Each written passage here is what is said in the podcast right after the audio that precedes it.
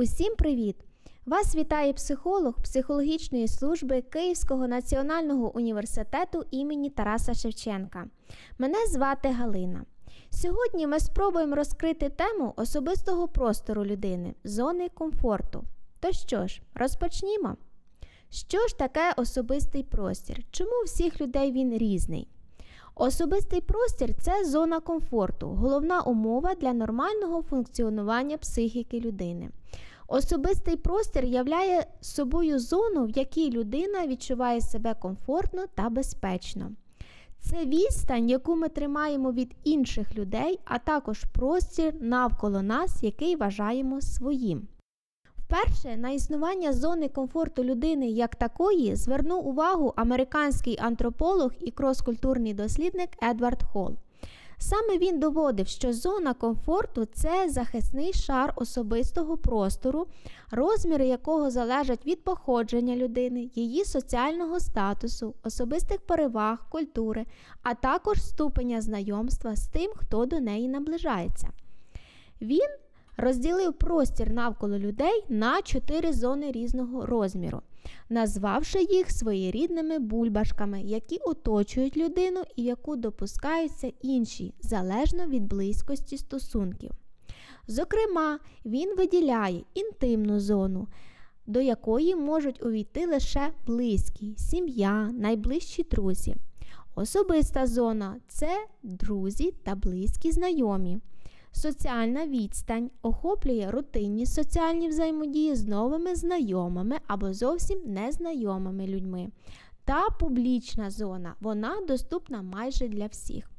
Якщо розглядати більш детально, то науковець навів навіть точні вимірювання відстані особистого простору людини. Проте, як на мене, вони надто узагальнені, аби поширювати їх на всіх, тому що ми всі різні. Проте, для прикладу, за словами Едварда Хола, відстань від 15 до 45 см це відстань, яку, яка комфортна при спілкуванні з дітьми, партнером, близькими друзями. Від 46 см до 1 метра це прийнятна дистанція при спілкуванні з колегами, сусідами, однокурсниками. Від 1 метра до 3,5 метра це простір називається соціальною зоною, тобто комфортна територія для спілкування з людьми в транспорті, на вулиці. І відстань понад 3,5 метра вона необхідна для спілкування уже з численною групою людей. Виникає питання, які ж виділяють показники, що можуть впливати на визначення меж зони комфорту людини. Психологічна складова особистого простору є змінною величиною, і вона залежить як від індивідуальних, так і культурних особливостей людини. Виділяють наступні показники, які можуть впливати на визначення меж зони комфорту. Наприклад, Тип характеру людини. Люди замкнуті, закриті від навколишнього світу, вони потребують самоті. Люди відкриті, товариські, часто порушують індивідуальний простір інших людей і собі дозволяють стороннім проникати в свою зону комфорту. Ступінь впевненості в собі. Дійсно, самодостатні, впевнені люди зазвичай не порушують кордонів особистого простору іншої людини.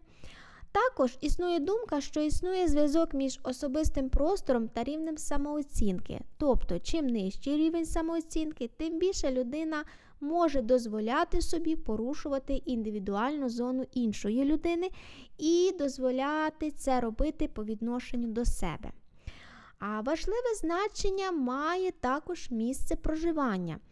У людей, е, що проживають в мегаполісі, можуть спостерігатися більш звужені межі власного простору, ніж ті, хто проживають в маленьких населених пунктах. Сім'я і культура. Є такі сім'ї, в яких межі особистої зони практично стираються. Людина, що виросла в такому середовищі, як правило, може говорити на будь-які теми. Е, вона не відчуває дискомфорту або сорому.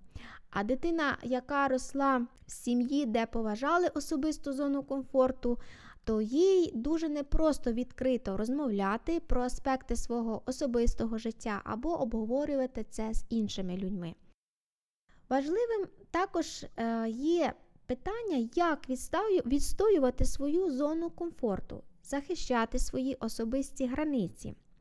А в даному випадку, в нашому особистому просторі, коли хтось опиняється умовно чужий, то в мозку активується амигдала. Це частина лімбічної системи, яка обробляє емоції, сигнали про безпеку.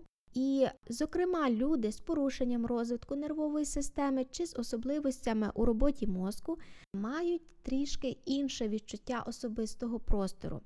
Наприклад, порушення роботи амигдали абсолютно вимикало відчуття особистого простору в порівнянні з людьми, у яких амигдала функціонує нормально.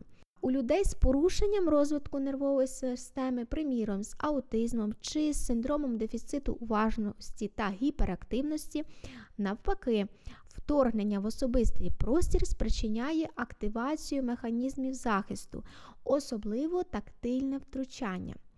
Тому Е, зважаючи на все і живучи у суспільстві, кожен з нас потребує дійсно якоїсь недоторканої території, місця, де можна почувати себе комфортно, в безпеці. Тому визначення і підтримання його меж дуже важливе в житті кожного з нас. Наприклад, дуже часто в транспорті, на вулиці, в магазині чи будь-якому громадському місці ми можемо відчути, як порушується наш особистий простір.